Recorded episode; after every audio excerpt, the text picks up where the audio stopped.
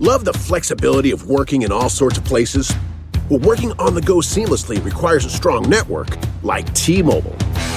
We have America's largest 5G network, so whether you're on a video call at the park or uploading large files at a coffee shop, we have the 5G speed you need. Whatever takes you on the go, T-Mobile's got you covered. Find out more at T-Mobile.com/network today. Coverage not available in some areas. See 5G device coverage and access details at T-Mobile.com. When you need mealtime inspiration, it's worth shopping Kroger, where you'll find over 30,000 mouthwatering choices that excite your inner foodie. And no matter what tasty choice you make, you'll enjoy our everyday low prices, plus extra ways to save, like digital coupons worth over $600 each week. You can also save up to $1 off per gallon at the pump with fuel points. More savings and more inspiring flavors make shopping Kroger worth it every time. Kroger, fresh for everyone. Fuel restrictions apply.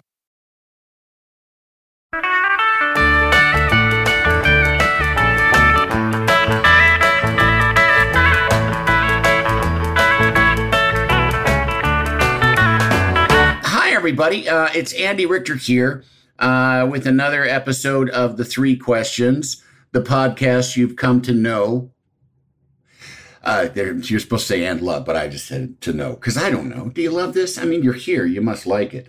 And I'm very excited because I get to talk to one of my favorite journalists, news people, Katy Tur from MSNBC.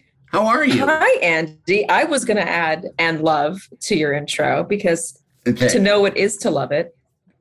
Thank you very much. No, it's I just tend to, it's the Midwestern self-deprecation thing, which is actually like humility can be one of the most self-aggrandizing things you can do, especially performative humility. It really, a cry for help. Yeah. The one my favorite is people, and it's all LA people who make these big shows about talking about gratitude, which is like, it's like, well, if you were so grateful, you don't have to like tweet about it. I know. I mean, because you are, it's like, not only are you getting the points for being grateful, but you're also telling everybody how fucking great your life is. Yeah, and how great your life is. Yes, yeah. I have all this wonderful shit. I'm so grateful. So grateful for my Porsche. Really down to earth for the bubble I live in. Well, anyhow, you're from out here. You're used to this bullshit town. Oh, and now I live in New York. What does it say about me? What does it say about the town, I guess? I don't know. Let's talk about how do you feel about that difference? I love LA the way that I can't not love LA. It feels like it is a part of me. I love the eucalyptus trees. I love the way the dew smells early in the morning. I love tacos that come on a corn tortilla with cilantro and onions and don't have cheese on them. I love driving down Sunset with my windows down, listening to Tom Petty. I mean, there are parts of LA that I feel so deeply with and connect so deeply with that I worry that my kids will never really know me because they don't know LA. How could they know me if they don't know where I grew up? That being said, right. I found LA to be difficult. I grew up in a really posh part of LA. I mean, it was less posh then than it is today. Today, it's crazy. There's a Chanel boutique in my hometown. Which hometown? The Palisades. And I'm from the Palisades, that was depicted on Curb Your Enthusiasm with Mortz. Right. The Palisades now looks a bit like Disneyland, and it's really weird and unfamiliar to me. That's Rick Caruso, right? It's a Rick Caruso thing. And I actually, before he was running, and I'm making no judgment on his campaign or his ability as a politician, but they were doing this. There was a farmer's market in the Palisades, and they were doing this presentation about, this is what it's going to look like. It's going to be so great. It's just like the Grove. And I remember just arguing with the kid doing the presentation saying, you're going to ruin it. It's going to be horrible. Get out of here. It's going to be just like the Grove. Exactly. Like it's going to be just like the Grove. The Grove is nice because it's where it is. It's like, you don't want to live in the Grove, Yeah. So anyway, I grew up in this very, very happy, posh little neighborhood. And I don't know. I just always felt like when I was in LA, I never fit in. Like I was never carrying the right purse and I was never driving the right car. Mm-hmm. And I don't know. I didn't love like that you drive through neighborhoods in Los Angeles. I mean, it's a big melting pot, they say, but you barely interact with anybody that isn't in your direct social circle. And in New York, you get in the subway and everyone's on the subway. The banker's on the subway. The mayor's on the subway. You know, the bank teller is on the subway. Everybody is on the subway. And I like that about New York. You're forced interaction. Yeah. I am totally with you because out here too, it's like you go from your air-conditioned box to your air-conditioned box to get it into another air-conditioned box. So the chances for interaction are very small. And I like you said in some way, but like to me, I was always struck by it doesn't matter how wealthy they are, they still have to smell urine in the summer. Like I have their nostrils full of the stench of urine. Let me tell you, there is no better way to feel November. Alive than the smell of warm, rotting urine in the summer. Yep, the heat coming off the pavement, combining. Oh man, I think it's a sweet smell of success. Right. That's one of the most humanizing things we can do as people. So, now, do you think when you say you don't fit in, I mean, first of all, I know a little bit about Los Angeles, having lived here for 20 years, that neighborhood, too, is a particularly kind of snobby neighborhood. Oh, and I don't think it was growing up. I'm not even talking about the Palisades particularly. I'm talking about, I don't know, I went to posh private high schools. Which one? I went to Brentwood and I got a great education, a really top-notch A+ education. I had some incredible teachers. And I also have friends that I made there that are my friends for life. But, the kids that I grew up with were like, they came from backgrounds that I couldn't. I mean, this is going to sound like I'm complaining. I'm not. I grew up in a nice background for the most part, too, in some ways. But it just felt like they were part of this echelon that you could never reach. And I don't know. It was weird. I think mostly I just never felt like I quite fit in. And what I loved about New York is I could walk out of my apartment in my pajamas. I could walk out of my apartment in a ball gown. I could walk out of my apartment in an Elmo costume and nobody would look sideways at me. Yeah, it would be normal. Yeah. I liked that. Yeah. Well, now when you were in school, I mean, what sort of group did you fit into? Was there I don't know. I guess I was like, was there I thought I was cool, but I think I was a bit of a dork. I wanted to be cool. I mean, I think I want to think that I was part of the more thoughtful, sarcastic group of kids. That was my niche. Yeah. Niche. Yeah. I took a lot of pictures. I remember I had my dad loved photography, and he instilled a love of photography in me. And I had a Canon camera, a Sony camera, and I would or Nikon, and I would take pictures of everybody in class. And I thought it was cool. Mm-hmm. Who wouldn't want a photo of themselves? And there was one time where a couple of the girls in my class looked to me and they were like, "Ugh, you're always taking pictures. You're such a nerd." And it was like this one moment, and I don't know why, but it really stuck with me and made me feel ashamed. And I remember thinking like, "Screw you." Yeah.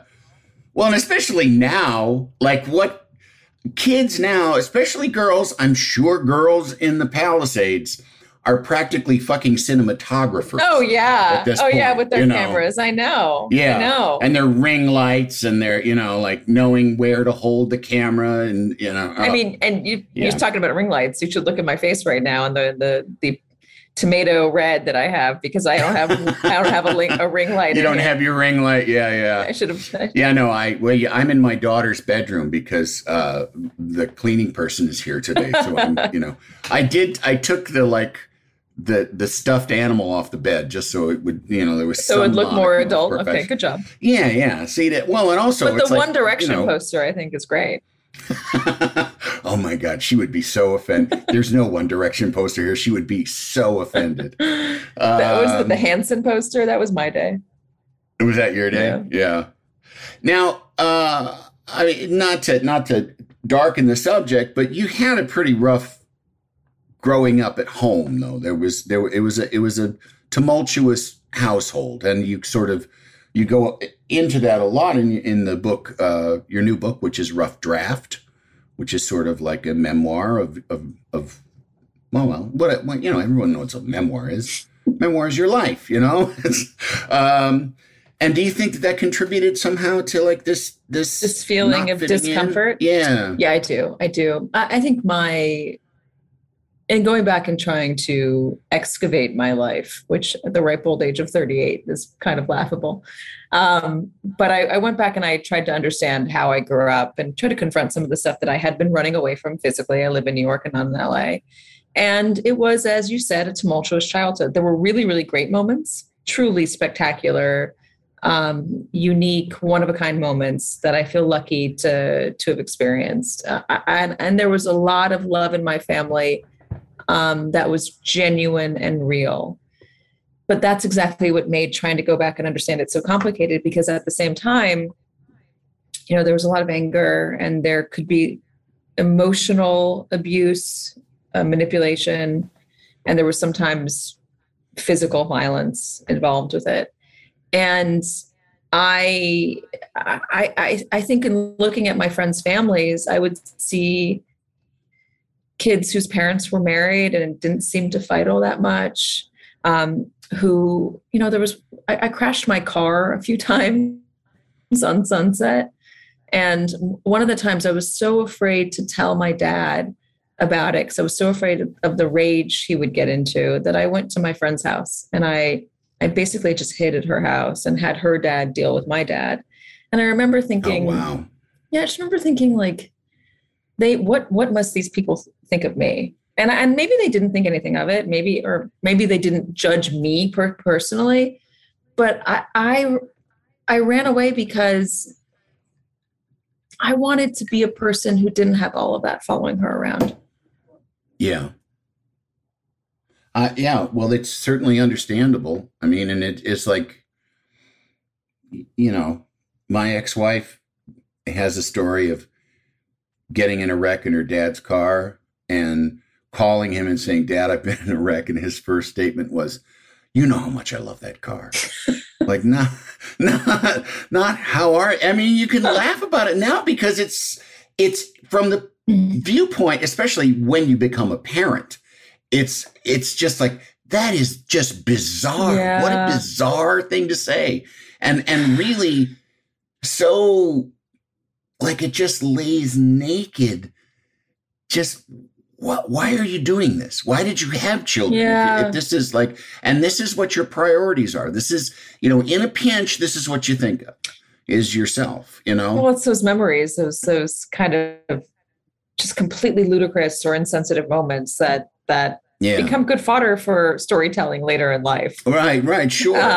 So and that you end up laughing about, because like, what are you going to cry all the time? You know? Exactly. Yeah.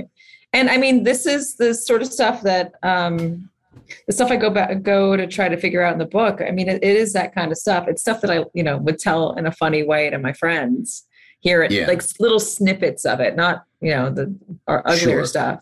And we'd laugh because what else are you going to do? Yeah. Well, was there something that sort of triggered you wanting to tell the story and tell it as a book? Yes. Remember, we were going through a pandemic. Oh, yeah. That thing. Sure. Yeah. So in the middle of it, you know, back at the time where everyone was so freaked out, they didn't want to leave their house. And, you know, I was washed a head of garlic with dish soap. I remember that. That's so crazy. I watched the head of garlic. Oh my God. To find out that was all a waste of time. Yes. It's just infuriating. Because I was not washing my groceries like I supposedly should have. Like I'm not Windexing the box of cereal or whatever. And I always felt like, oh my God, I'm going to get it. And then to find out later, like, shit, I didn't need to feel guilty at all. That was ridiculous. Oh, I washed the boxes. I started to lose it. I mean, going into the supermarket, I was wearing masks and a hood and glasses. I'm like going into hazmat death suit. Zone. Yeah. So in the middle of this, I started to feel really isolated. I was broadcasting my show from my basement. I didn't see anybody but my husband and at the time he was 2, I was pregnant with my second kid. And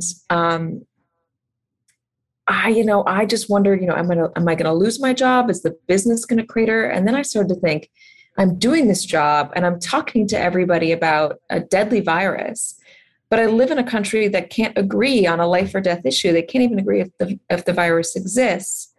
And I started to wonder, is journalism doing good anymore? Am I doing good anymore as a journalist? Is my life as it is currently being lived worth it?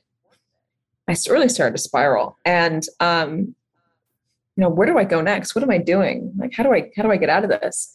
And my mom in the middle of it sent me, a documentary was made on my parents and their business, their careers. And in the process of making the documentary, they digitized all of the thousands and thousands of hours of news footage that they had captured over the years. And alongside all of that news footage was all of my childhood videos, because the news camera in 1 second would be filming a police pursuit, and in the next would be filming my brother and I in the helicopter going for a ride. Yeah. And so it basically had my life story, my inheritance on it. And I realized that, I was scared to open it up because I knew I would find some great stuff in it, but I also knew I'd find some of the scary stuff that I didn't want to talk about, that I didn't even want to tell my husband. But I realized that, as everyone does at some point, that you got to confront your past to figure out what your future is. Mm-hmm. Had you been through therapy to kind of confront these things much? So, yeah, I had. When I moved to New York, I spent a year with a therapist, and I would walk in and I would cry my eyes out from start to beginning, or start to finish. Yeah. I would just bawl. And it was all focused on my dad. And I realized that I had been harboring so much resentment and so much anger. And after about a year, I was also in a relationship that I shouldn't be in. And it was like a mental mess. And after about a year, I threw up my arms and I said, I'm exhausted by this. I can't do it anymore. And I started to, change things in my life, and things started to get better. It wasn't until I got older and I threw a potato at my husband's head, which sounds funny, Yeah. But I was so angry at him over dishes that I threw a potato at his head.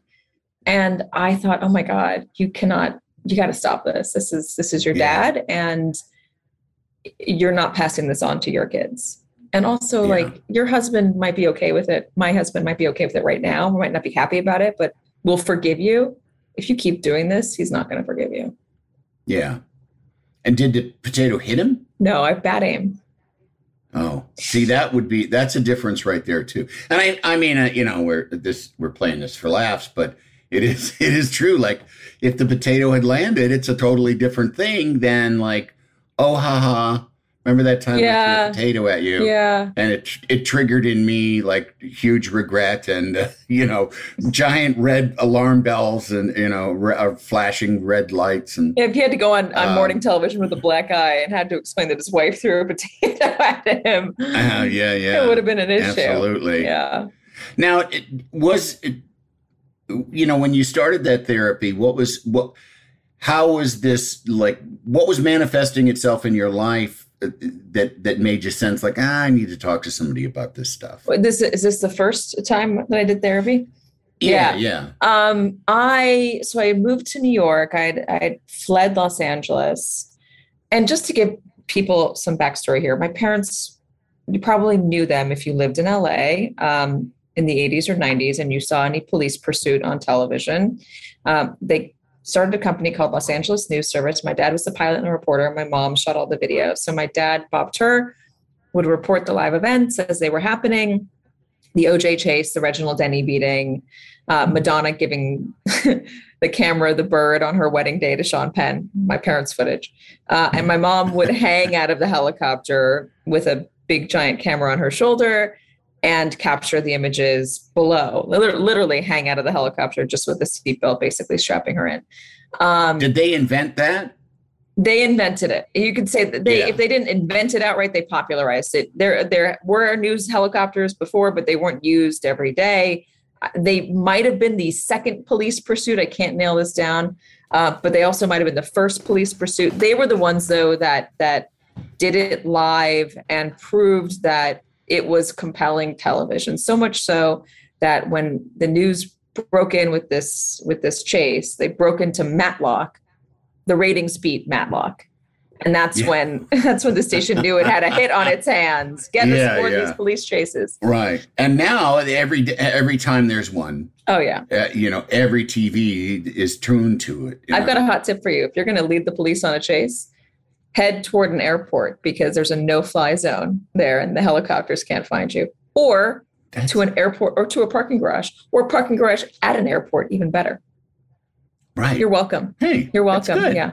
You're welcome, yeah, on the Lammers. I'm joking. I'm obviously joking.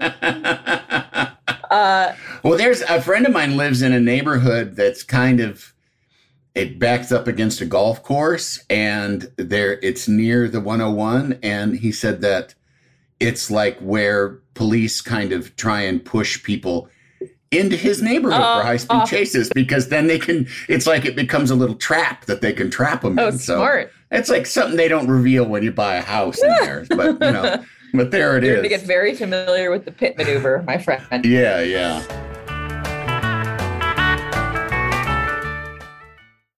Save big money and start your spring project with help from Menards. We offer a huge selection of body plants, veggies, and herbs to plant at home and grow yourself. Right now, all 4.5-inch body plants are on sale through May 5th. Head to the Menards Garden Center to get your garden growing and check out our weekly flyer on Menards.com for all the great deals happening now. Save big money at Menards. Love the flexibility of working in all sorts of places? Well, working on the go seamlessly requires a strong network like T-Mobile. We have America's largest 5G network, so whether you're on a video call at the park or uploading large files at a coffee shop, we have the 5G speed you need. Whatever takes you on the go, T-Mobile's got you covered. Find out more at T-Mobile.com/network today. Coverage not available in some areas. See 5G device coverage and access details at T-Mobile.com.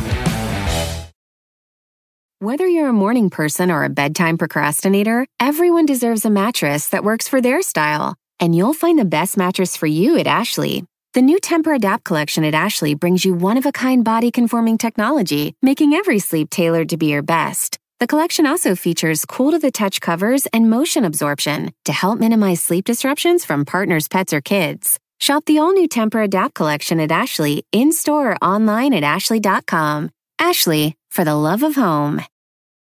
Shopify is the global commerce platform that helps you sell at every stage of your business. With the internet's best converting checkout, 36% better on average compared to other leading commerce platforms, Shopify helps you turn browsers into buyers. In fact, Shopify powers 10% of all e-commerce in the U.S. Sign up for a $1 per month trial period at shopify.com/podcastfree. All lowercase, shopify.com/podcastfree, shopify.com/podcastfree. Can't you tell my love's a growing? So I imagine this means your parents' life is not fully their own.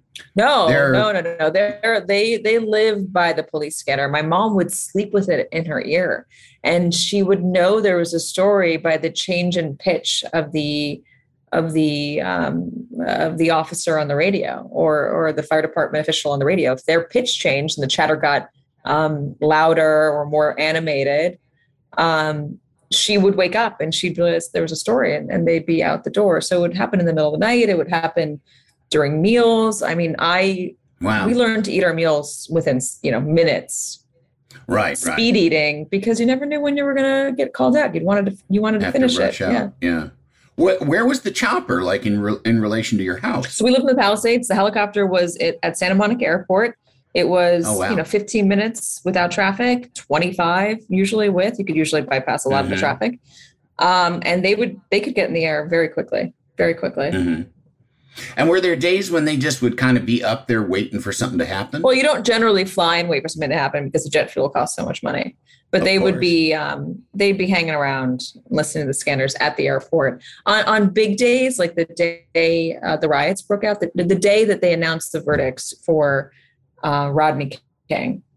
They announced that the officers who beat up Rodney King were acquitted, the city knew that something could happen. So everybody was on alert. My parents were in the air thinking that if the officers were acquitted, some unrest might break out in South Central. And they happened to be over, I think, the intersection of Florence and Normandy.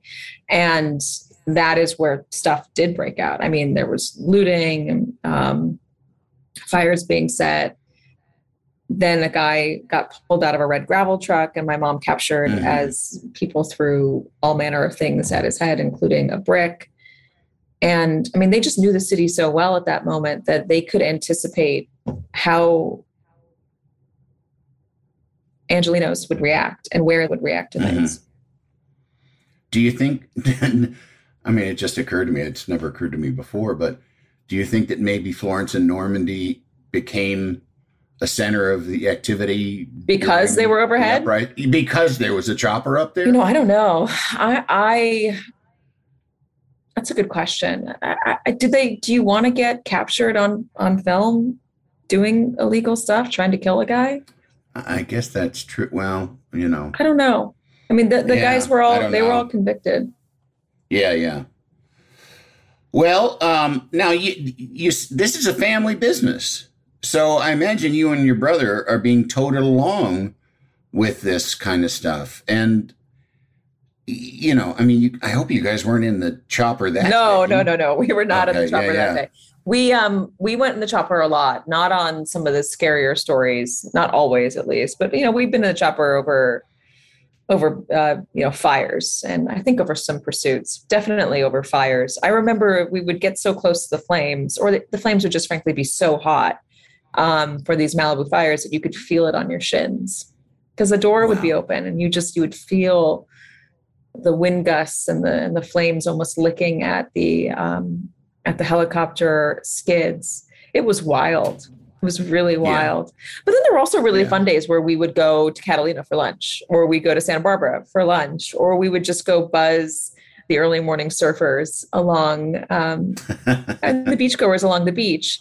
Or just go, you know, like, let's go check out the Hollywood sign for fun. I mean, there were all sorts of things that we did in that helicopter that were, you know, just joyrides for the kids, special stuff. Yeah. So does that mean, I mean, was it kind of just expected that you were going to kind of get into that line of work? No, early on, my dad would point the camera at me, and there's a great video of me as a 4-year-old, I think, or 3-year-old giving a live news report. He kept saying, you know, talk about the lady on the news. And I looked at him funny. And he said, give a live report to KNX 1070. And it clicked. And I said, there was a fire in San Diego. And I went on and just imagined what story it might be. So I early on, you know, he'd put a camera on me, or when we were driving when I was older, he'd say, do a live report about what you're seeing in front of you. Just like talk off the top of your head about the world around you. And I didn't like it at all. I hated it by that time. I was so annoyed by it. And what age is this? This is like 12, 13, 14, 15, 16. I mean, he did it for years. And I think it was actually probably pretty good training because I do that for a living now. But at the time, I thought it was not cool and not fun. And I thought my dad was so annoying. And then 13, that's 13. 13's rough. And then the business fell apart for them when I was 14, just completely fell apart. And at that point, I had no desire to follow in their footsteps. I wanted to be a doctor. I wanted to be a lawyer, something stable, something that everybody would always need. Well, when you say the business fell apart, is that because news outlets started getting their own choppers? My parents were unparalleled in their ability to scoop the competition, hands down. They were better than anybody else. But my dad had this rage within him. And the rage would come out at my mother. It would come out sometimes at us. It would come out at the people that he worked with. It would come out at people in positions of authority. I mean, there's video of my dad getting into like fisticuffs with cops. There's audio of my dad saying to my mom in the helicopter, I don't know how to communicate with you except through violence. And a lot of the time as these like very tense fights would happen, and my dad would be berating my mom, the stations would be able to hear it because we'd be feeding video back, and the comms would be on. They could hear it. And I think he just became too much of a live wire, too much of a liability for the station. They didn't want to deal with him any longer. They could hire somebody else. They could get their own chopper. They might not be first to every story, but they didn't need Los Angeles News Service. Mm-hmm. Wow. Now, did that affect the finances at home? Oh, yeah. We went from, they never bought a house. We were always renting, but they went from, decent paychecks, because the stations didn't pay them a lot, but they made a lot of money on the footage. They owned everything, so they could resell it. Yeah, yeah.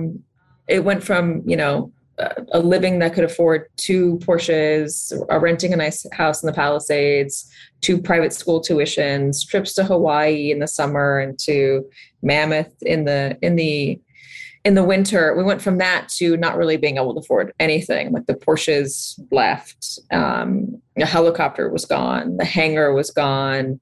The rent would go unpaid for months. Bill collectors started calling. We learned not to answer the phone. They got rid of our healthcare. I mean, TV, no more cable. Yeah. Wow. That's having lived in a household as a child with widely variable income. I can relate to that. And I know, like, again, the stress of that landing on you, especially in high school. You're going out. I mean, because when you say I learned at an early age, I don't know if I should be saying, I learned at an early age to sense a bill collector. Like, I got a bill collector radar at an early age. And in thinking back on that, thinking, oh my God, I wouldn't let my kids answer the phone if I thought a bill collector. Remember when the phone would ring and you'd tense up? There was an excitement for me that who might be on the other line, who might be calling? Could it be one of my friends, a family member, whatever, a guy that I like? It would be, it's going to be somebody who's calling about the credit card bill, or maybe it's our landlord calling about the rent. And I remember just having this terror about what might be said on that phone call, what we might lose next. Yeah. Now that, I imagine, makes you be in a hurry to get out the door. Yeah. I mean, college, I went to state school, which lucky for me, I lived in California. So state school was UC Santa Barbara. So got a bunch of loans and went up there, but I was still very connected to my parents. So I was home all the time. I didn't really know how to say goodbye. It was when I graduated from college, when on my graduation day, my mom was there sitting alone and my dad was in another part of the graduation sitting alone. And I remember thinking, why aren't they sitting together? And I go up to my mom and I say, what's going on? She said, we're getting a divorce. Oh, wow. And I said, what do you mean you're getting a divorce? Why are you telling me this to me today? Tell me tomorrow, like not today. I found out later that she made the decision because the night before she had come home and she'd asked this is after they lost the helicopter and my dad was trying to film a documentary, and he was editing it at his edit bay in the house. He would spend his money on camera equipment and edit equipment, stuff that he would say were investments in a future business. And these things, like, he would buy it with the intention of using it, but it would never really pan out too much. So we just end up with debt for technology. But anyway, my mom comes in and asks him how the edit's going. And he turns around and just punches her in the sternum. Like, not hi, not hello, not it's going well, it's going badly. Just punches her in the sternum. And she, at that point, said, I've had enough. Like, Katy is done with school. I'm done. She's launched. We're good. And it was shortly after that that I decided to pick up and move to New York. Mm. So, well, had that been something you were considering? No, I stayed in LA for about a year. I got a job at KTLA in Los Angeles, and I liked it. But you know, the legacy of my parents was following me around. One of my first days at KTLA, I walk in and the assignment editor looks at me and says, "Oh, God, I remember the way your dad used to yell at your mother in the helicopter." And I thought, oh, great. And the news director would say to me, like jokingly, but also not totally jokingly, "It's a miracle you can walk straight."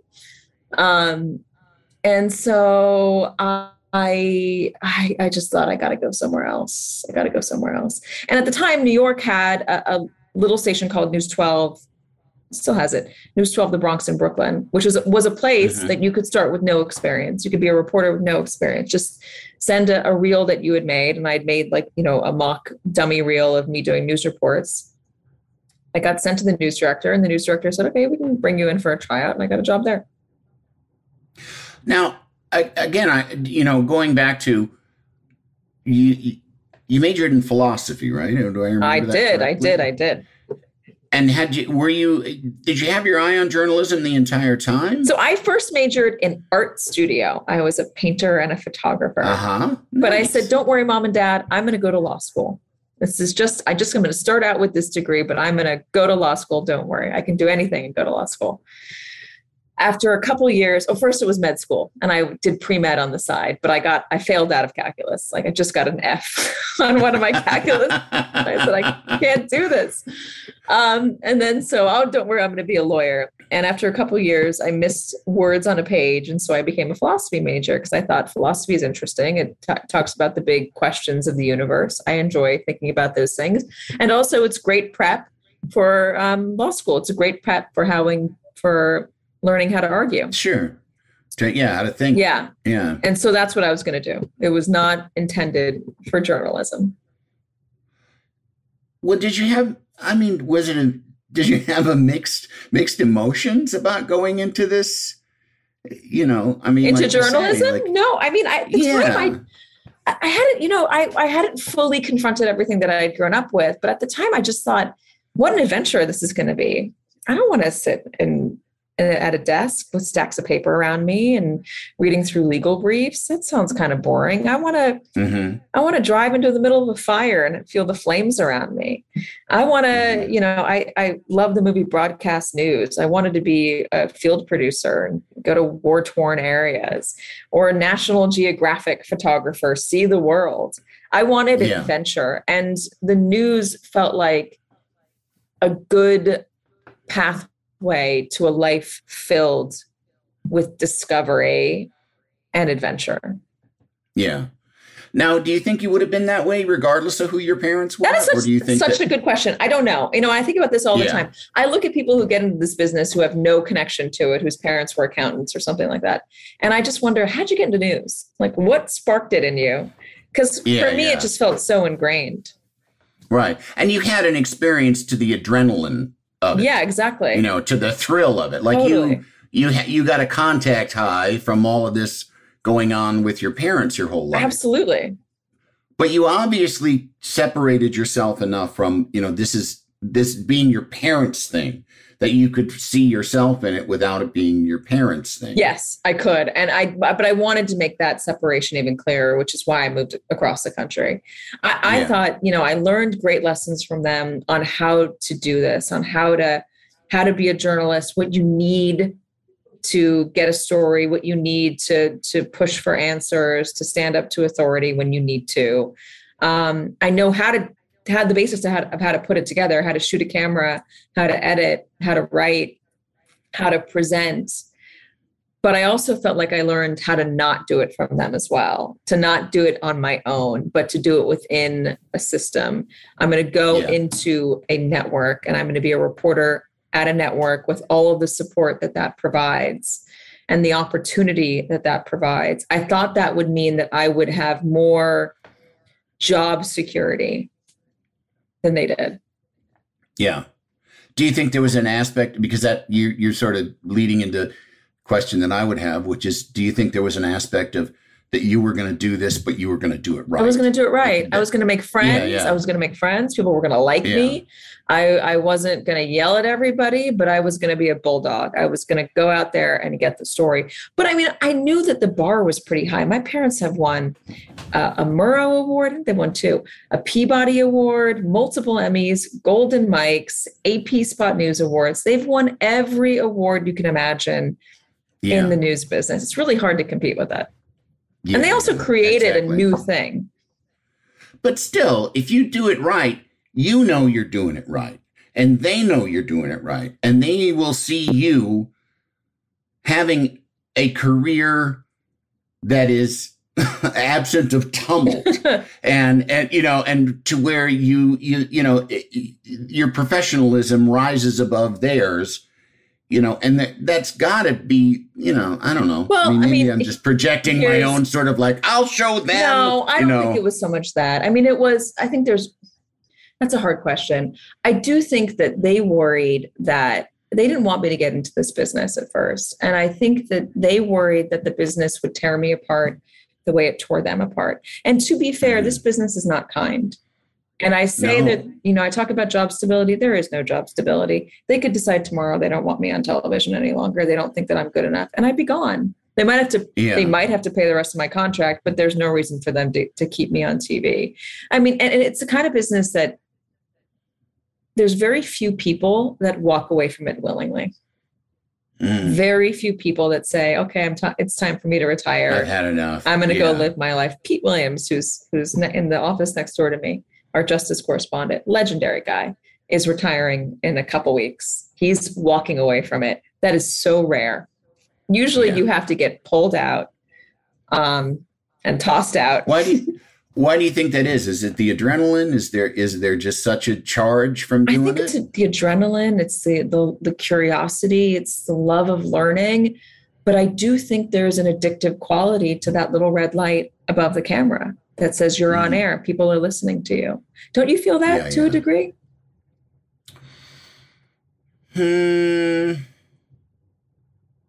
I would say no. Really? I do like performing I do like making stories. I like making comedy. But I prefer acting to being myself. So yes, I really do like, I still have like a completely childlike excitement about being on it at a movie studio or like, you know, we're going to blow up a car today. Like all of that stuff is still tremendously fun to me. And I really do. I was just talking to my daughter about this morning. It's like, I have kind of, I think, structured my life in a way. I mean, I'm a responsible grown up, relatively speaking. But I do, my main pursuit is my own good time. And, you know, like I try to do things that where I know I'm going to enjoy myself. Mm-hmm. And that was always an instinct, but as I've gotten older, it's more refined because I also know as a producer, that's where I'm best. Yeah. It's like, if I'm having a shitty time, it's going to be hard for me to really entertain people or do a good job as whether it's a game show host or as an actor in a show. If I'm miserable, it's not going to be so good. If I'm happy and having fun, I'm going to be at my best. Yeah, I think you're right about that, but I don't think that's a majority. I don't think a majority of us in front of the camera or in public-facing positions, entertainment, news, whatever positions. I don't know if we're all so in touch with ourselves the way you sound like you are. Well, we're talking. I have a vacation home of therapy. You know, a vacation home's worth of therapy in this brain, and you know, and lots of really amazing pharmaceuticals over the years. So. I mean, I can't take full credit for it, but yeah, I mean, I also too, I mean, it's not, I've said this so many times, it's not a coincidence that I was a sidekick. I don't need it the way a lot of people need it. And I like it. I like doing it. I like being part of the team, but I don't need it. And I have from my first improv days, because when you're on stage, you know, you get on stage with people, you're 22, 19, whatever. You get on stage with people and there are people who realize, holy shit, that guy is making up for something. That guy is somebody did not give that guy the attention that he needed. And now he's out here trying to get it. And my feeling was always like, all right, go ahead. Yeah. You go out there and get it. Because I also had to, and I mean, I quickly learned, you go get it, you go sweat, because I'll come in at the end and I'll come in at the end and top you. You know, I mean, isn't that also the armchair analysis, psychoanalysis of Donald Trump? Oh, yeah. Yeah, definitely. Yeah. I mean, that, well, but I mean, yeah, he's, I don't even want to, I mean, Jesus, well, we'll get to that for sure. Right. But now, you know, it is television. You know, you're a journalism, but you're also television. Yeah. So in television, I don't care what kind of television is, it's entertainment. Yeah. And how, like, do you have to cope with that early on, that kind of tension? Definitely. And yeah. I think it comes out. And how do you do it? Well, it comes out in a few ways. One, you have to learn how to perform what you're saying. And that is, it's just a fundamental skill of communication. So if you are dead behind the eyes, if you have no life in your read, if you have no connection to the words that you're reading, people aren't going to pay attention. You have to have a certain performative command in front of the camera. Mm-hmm. And as I learned when I was on my first reporting job at News 12, the Bronx and Brooklyn, I was called into the news director's office and he said, "You're great. We're going to hire you. There's just one thing." Two things, really. Three things, actually. Your boobs look too big for your clothes. And I said, okay, you need different clothes. And I remember being mortified, but saying, you know, nodding my head and understanding. Your hair isn't right. And he slid over the table a binder full of women with glossy pictures of haircuts that he said I should get. They were short, severe bob cuts with streaky highlights. And oh, by the way, you can't be Katie. Your name is taken. You're going to have to be Catherine. As in Katy Tur was Katie, and I couldn't also be Katie. Right. And that made me realize that there is a persona that is expected of you in this business. But it didn't take me long to realize that the persona, if that persona is unfamiliar to you, if the persona isn't you, if it's not authentic, then you're sinking fast. It doesn't work. Yeah. So the trick is to be just a bigger version of yourself, I guess. Right. Well, and how do you cope? Well, I guess it's not really your concern because there's the performance aspect, but then there's also, you know, what a lot of people get frustrated with, which is the editorial aspect of the entertainment of news, like the stories that are chosen to be covered. And I mean, how much of a struggle is that for you where sometimes you feel like you're being pushed to cover things that are sort of not necessarily what one would prioritize in terms of important. So I wouldn't say I'm ever pushed to cover something. It is often a matter of resources. I would love to cover, I wish I had more stories about climate change in my broadcast. Yeah. And it frustrates me that I don't. And I can have Michael Mann on every day to talk to me about what's happening around the world. And I often do have him come on, but I need somebody who's on the ground showing me what's happening. I'm more than just a talking head on my show. Or I need to be going somewhere and doing a documentary about it, or just seeing it happen in real time and doing the interviews. And I'm not in charge of making the decisions on where to send reporters. And so I'm limited in that way. And believe me, it's very frustrating. We cover day of air news mostly during the dayside hours. So it often lends toward the top political story of the day, which is why if you turn on any cable show right now, other than Fox, you're probably going to see the January 6th hearings front and center, because that is the, in some ways, one of the, or if not the most important story in the country right now, because it's a story about our democracy and whether our democracy is going to survive. On other days, it'll be something like Uvalde, where holy shit, something terrible has happened and we've got to train our cameras to it, even though it's painful, so that people understand what is happening with these guns. Mm-hmm. And that, you know, resulted in, it seems like, Congress actually moving on some form of gun legislation. There's some room later, you know, there's some room in the show for me to pick out stories that I don't think are being covered enough. And I like to focus on paid parental leave, which I think is mm-hmm. an important issue for anybody who wants to start a family in this country, which is less and less, or fewer and fewer people now, because the birth rate's going down. It's not easy to start a family. It's not financially easy to start a family. But, you know, mostly, Andy, what we're limited by is resources. Do we have enough reporters to cover all the things that are going on?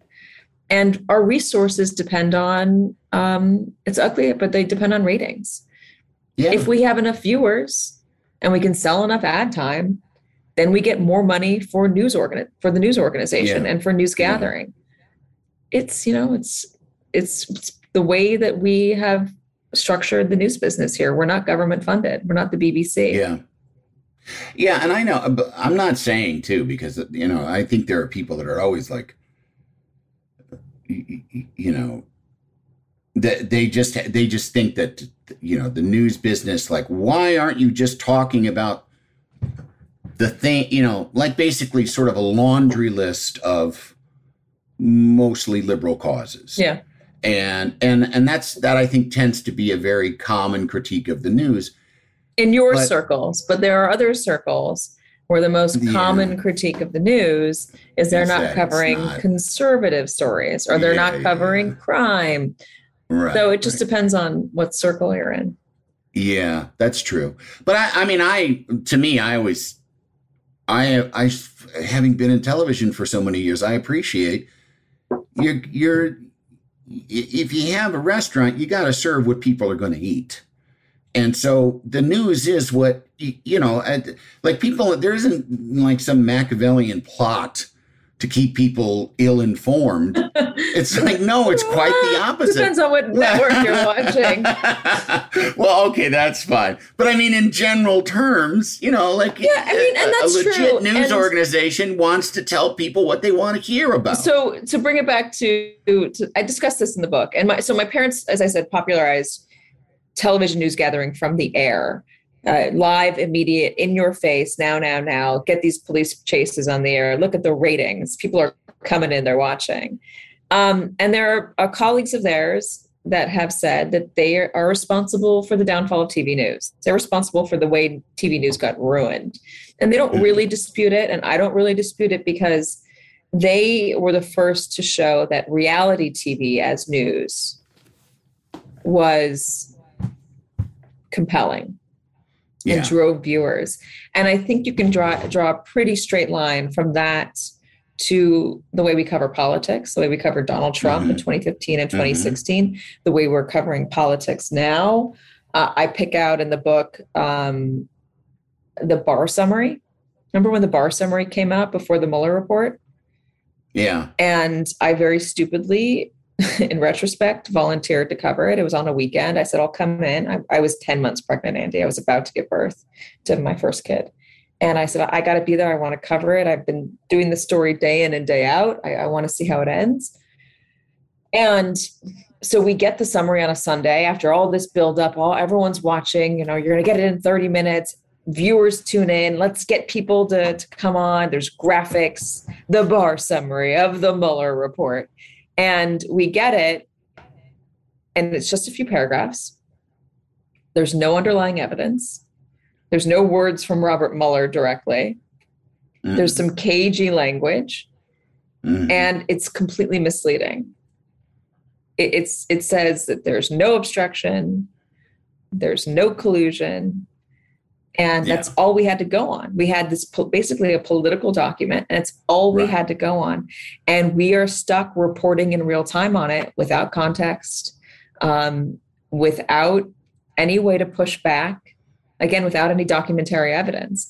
And we, by doing that on a weekend, but we had tons of viewers, but by doing that and putting it out there, we give this political document, this misleading political document, a 3-week or so head start on the truth, on the actual findings of the Mueller report. Yeah. And you left the house for that. And it's actually one of my biggest regrets in my career. And it's not necessarily something that would have, it's something that I think is a good example of where we are failing, but it's also not something that is so easy to fix. Right. Because say we didn't go up with it, say we held back and they said, we're going to wait for the document. What it would do is it would give Fox News and Breitbart and Gateway Pundit, whatever, all of this fodder to say that we hate Donald Trump and we won't report good news about him. And that would further distance us from a portion of the country who wants to believe that we are political actors, not unbiased journalists. Yeah. Well, you brought him up again, Donald Trump. I'm sorry. No, that's... I'm sorry. Do you volunteer for that beat? Because you were, I mean, for people that don't know, you were, what are they, embedded with his campaign? What an ugly word in that case. You know, Andy, embedded, I came on Conan like, with you. Like gum stuck onto a wall. I came on Conan with you after that. And I was so touched by the way you guys introduced me. You showed a highlight reel, and it was, you know, crazy and also funny, but also scary. But it was really, I felt it was meaningful, and I felt like you saw the coverage, and so I want to say thank you for that. Oh, you're welcome. I don't know if you did it. I felt for it. No, I mean, I don't. But I mean, you know, I agree with the sentiment. Thank you. But that was a segment producer, and I think it was anybody with eyes and a heart looking at you over that time, just imagining what it must be like and seeing some of those, I think the average viewer got a little tired of Trump rallies, and you had to go to every single one. So I did not volunteer for it. Well, here's what happened. I was a foreign correspondent. I lived in London. I had a French boyfriend. I drank wine at lunch. I was living the life. I think, ooh la la. I said out loud, I am never going back to America. There's nothing they can do to bring me back. I would take no assignment. And I happened to come home for a couple days just to say hi to people. And I was in the newsroom talking to a producer when Donald Trump had announced, but after it was a couple days later, Macy's dropped him, Univision dropped him, that pageant dropped him. So everything was falling apart for him, it seemed. And they said, Katy, can you cover this? You're just standing around. I mean, they weren't going to put a political reporter on it. They were going to put somebody who just happened to be in the newsroom, me. And so I covered it. And then I covered it the next day, just the fallout from his words. And then, you know, it didn't seem like he was quite going away yet. So they said, Katy, why don't you just stick around for a few weeks? You know, you'll go back to London after the summer. It'll be 6 weeks tops. Just follow the Trump campaign. And I remember saying, okay. And the guy who assigned me to it told me as he was walking to another meeting, it was so unimportant that he didn't even have me in his office.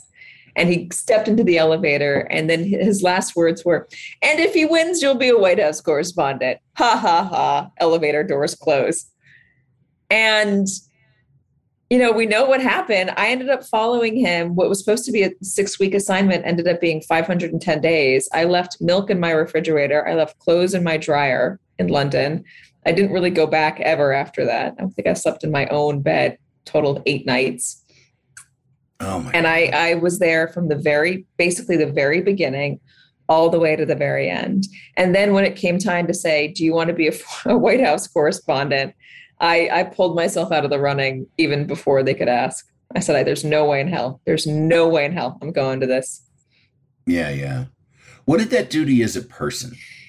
Oh, God. Post-traumatic stress. I got, I don't like talking about it, but I got death threats. And I still get some nasty, disgusting people sending me stuff online. And it scares me. It scares me because now I'm a mom and I've got little kids. And so I get scared for my family. It made me more pessimistic as a person. The ugliness was depressing. Yeah. It was really depressing. And the misinformation, the intentional way people were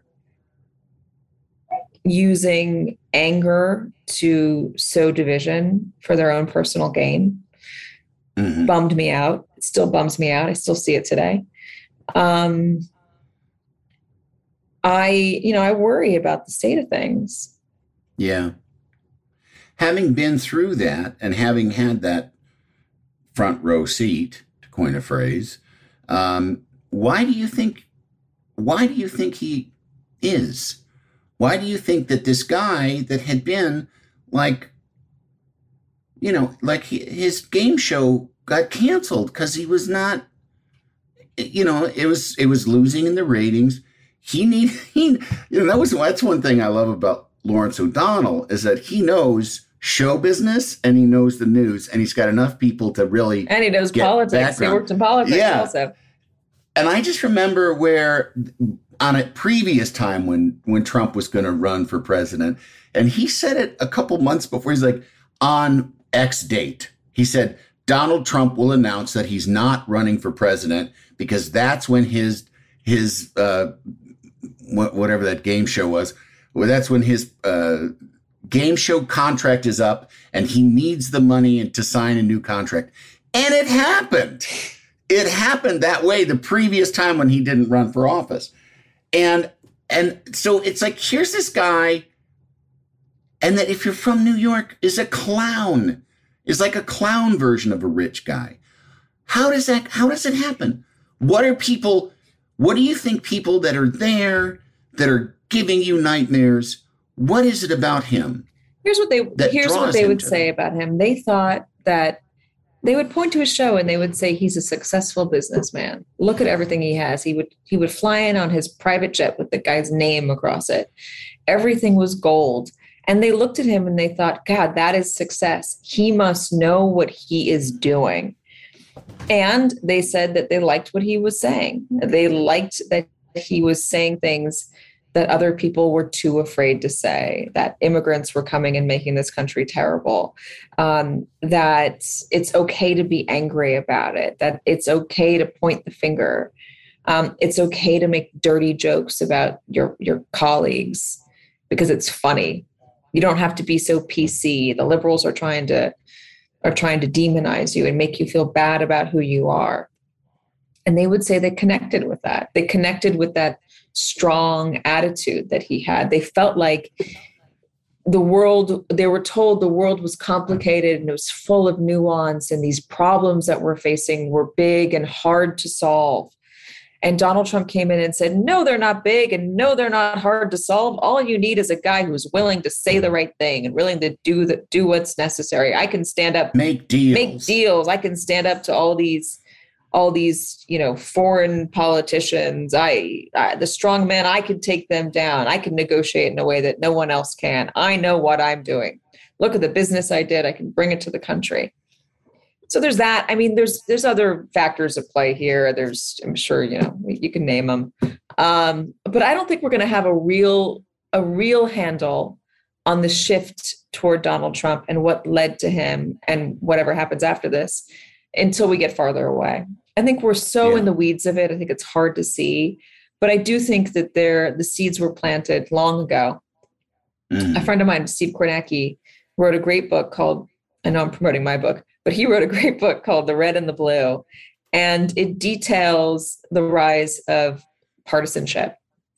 Mm-hmm. And he puts a big focus on Newt Gingrich and C-SPAN, and when C-SPAN put cameras in Congress and how that started to change things. It's good.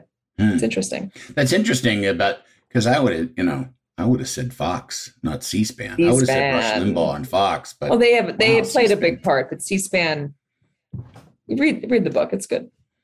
Okay, I will. I mean, I'm going to wait a little bit. I'm going to wait till we're done. I was just interested to get your take on it, but I was at the time when he started doing it, the thing I just kind of felt, and I mean, it was a little fun to just watch him just crush the rest of the Republican field. I mean, it was fun. It was a bummer in some ways, but it was kind of like, because the thing that struck me about it was that like he was taking dog whistles and making them bullhorns, You know, he's like, oh, you want to dabble in racism? Here, try this on for size.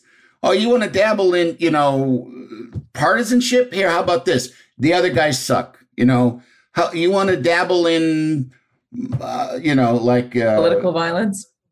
Yeah, political violence. Or you want to dabble in, like, I don't play by the rules. I make the rules. Here's all of it turned up to 10 or 11, yeah. You know. But yeah, enough about him. Well, now the book, Rough Draft. Are you happy you've written it? Like, do you feel like there's been some kind of personal growth at the other end of it? I mean, you have to sit and talk to people like me endlessly. And it's like, you know, you don't need therapy now. You get to talk about all this stuff while promoting Andy, a book. Exactly. I get to just talk to you, which makes me feel great.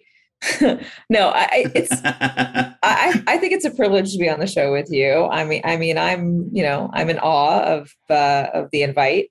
I do have to tell a funny story. So the invite came over Twitter, right? Yeah. So when the book came out, it's an emotionally difficult topic for me. I went into a bunker. I said, I can't see anything. I'm not reading anything about it. I'm not going to be on social media. I'm in my bunker. Tony, I'm giving you the keys to everything. My husband. Yeah. Yeah. And so your invitation, me accepting your invitation, was Tony accepting your invitation. And Tony said that he misread it and he thought you were inviting him on the podcast. Oh, that was him that said that. Oh, that's, I DM'd you. You DM'd me. For people. Yeah, yeah. And then he was so embarrassed because you misread your invitation. Oh, my God. That's hilarious. And he felt so silly. And I laughed at him. Yeah, because at the end of it, I said, you know, I asked if you wanted to be on to promote the book. And I said, you know, and all my best to your kids. And I said, oh, and your husband, too, like as a joke. Like, and I guess he read that and thought he wants me to be on, which he'll be on. He'll be on soon. Don't worry about it. I mean, he fell into my trap, you know, and, so and funny. It's I need guests. But then it's hilarious that was him doing that. I had a good long laugh about it. So thank you for that. Well, but has it been like a cathartic thing? Like ultimately a good thing? It has. You know, it was a really hard thing to write. It was a hard thing, you know, again, to confront, to deal with. I'm happy I wrote it, and I'm happy I went to the places I refused to go for so long, because if I kept running away, I was doomed to repeat the cycle that my dad repeated from his own childhood. Mm-hmm. And I didn't want to throw potatoes at my husband's head. I didn't want to have, I didn't want that to be the example for my kids. Yeah. You don't want your kids growing up in that house. Exactly. And so putting it out there and laying bare just the truth, the good and the bad and the ugly, has been helpful for me. It's also selfish because I want my kids to know me. You know, and they can't know me unless they know about LA and they know about their grandparents and everything that they did. And I want them to have a concrete record of it. Look at how amazing your mom's life was, the full scope of it. And then look at all of the things that your grandparents did. Yeah, there was some bad stuff, but there was some crazy cool stuff as well. And this is your legacy. Yeah. That's great.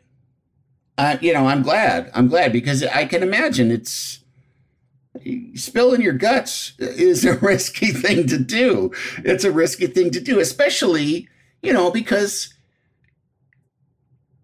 people do expect their TV journalists there to be some sort of, I guess, professional distance from sort of, but I wonder if that's what the problem is. A warts and all kind of. But I wonder if that's what the problem is, that people don't know us, and it's hard to trust us if you don't know us. And I'm kind of the school that the more you know about me, the more you know where I'm coming from and how I grew up and who I am, what my values are. Then you could understand. Then you can understand how I'm reporting the news. Yeah. I think it's easy to demonize somebody you know nothing about. They're just a byline, or they're just some face on the TV. It's easy to say, well, that person has bad intentions, or that person, you know, doesn't actually care about what she's talking about, or she's not, she's just reading the teleprompter. But if I tell you, here's who I am, here's everything, here's me, know me, I hope it's helpful in gaining some of the trust back that we've lost. Yeah. Well, it's, you know, it's like that pitfall. It's a pitfall of the neutrality that people are supposed to have. It does end up making you feel like, you know, when you report on an outrage, the notion that you're not supposed to convey any outrage is I think you can do it and still be a little inhuman. I think you can do it and still be unbiased. I think you can do it and still do it fairly. You can say, I think for the Uvalde investigation, that they found it could have been stopped within 3 minutes, and that they waited in the hallways for over an hour, more than an hour, with their ballistic shields. I think you can say, what the F? Yeah. Without that being unfair. Yeah, there's no both sidesing that way. Yeah. You know, which is probably why we're getting gun legislation out of it. Well, the second question of this deal is where are you going? I mean, do you is it kind of more of the same? I mean, you got two little kids to raise, so obviously that's coming. And as they get older, do you see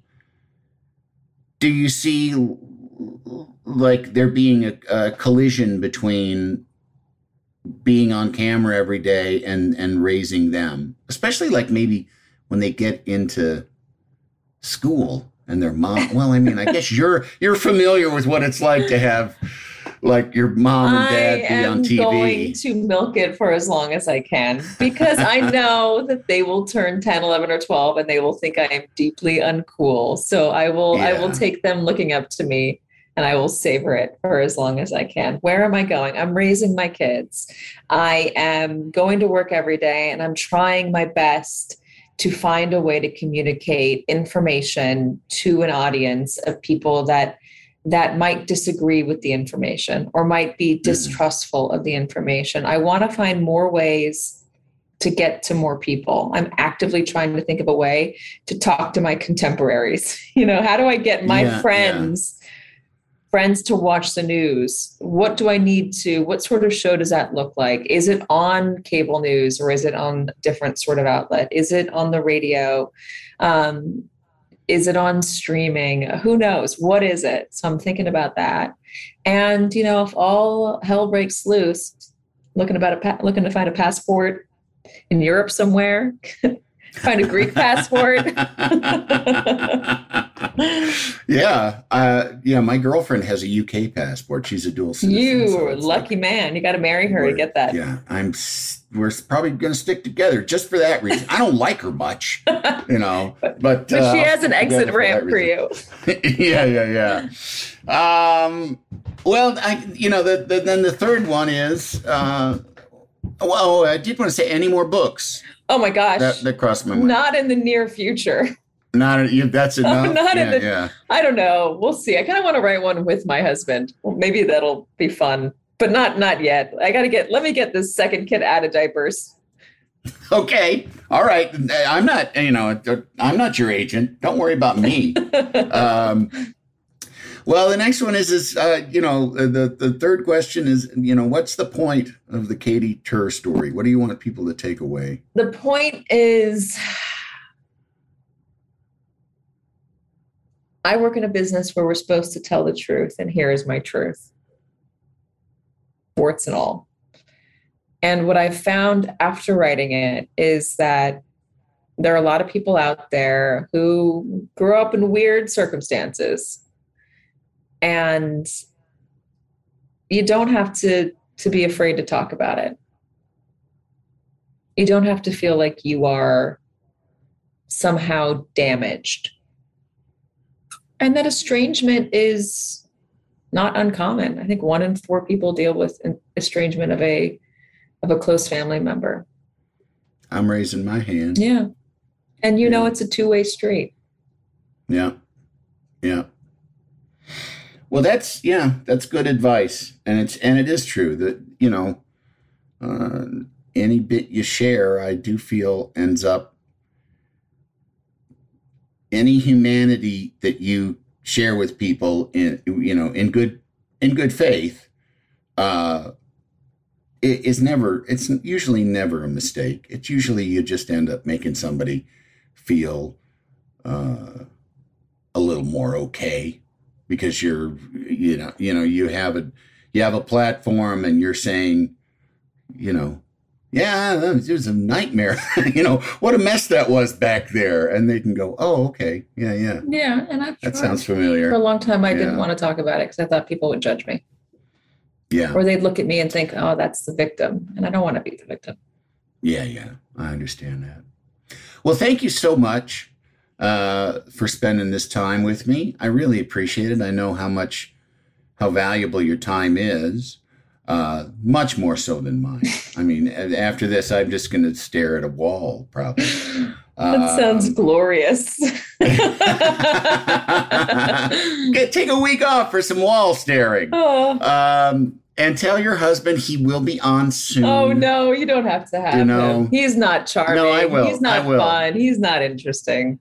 I know. And, yeah, but, I will. I'll have him on. Andy. I'll have him on. You don't have to have him on. No, because I will, But anyhow, thank you so much. And thank all of you out there for listening. And I'll be back next week. Thank you, Andy. I've got a big, big love for you. The Three Questions with Andy Richter is a Team Coco and Earwolf production. It is produced by Lane Gerbig, engineered by Marina Pice, and talent produced by Galitza Hayek. The associate producer is Jen Samples, supervising producer Aaron Blair, and executive producers Adam Sachs and Jeff Ross at Team Coco, and Colin Anderson and Cody Fisher at Earwolf. Make sure to rate and review The Three Questions with Andy Richter on Apple Podcasts. Can't you tell my love's a growing? Love the flexibility of working in all sorts of places? Well, working on the go seamlessly requires a strong network like T-Mobile. We have America's largest 5G network, so whether you're on a video call at the park or uploading large files at the coffee shop, we have the 5G speed you need.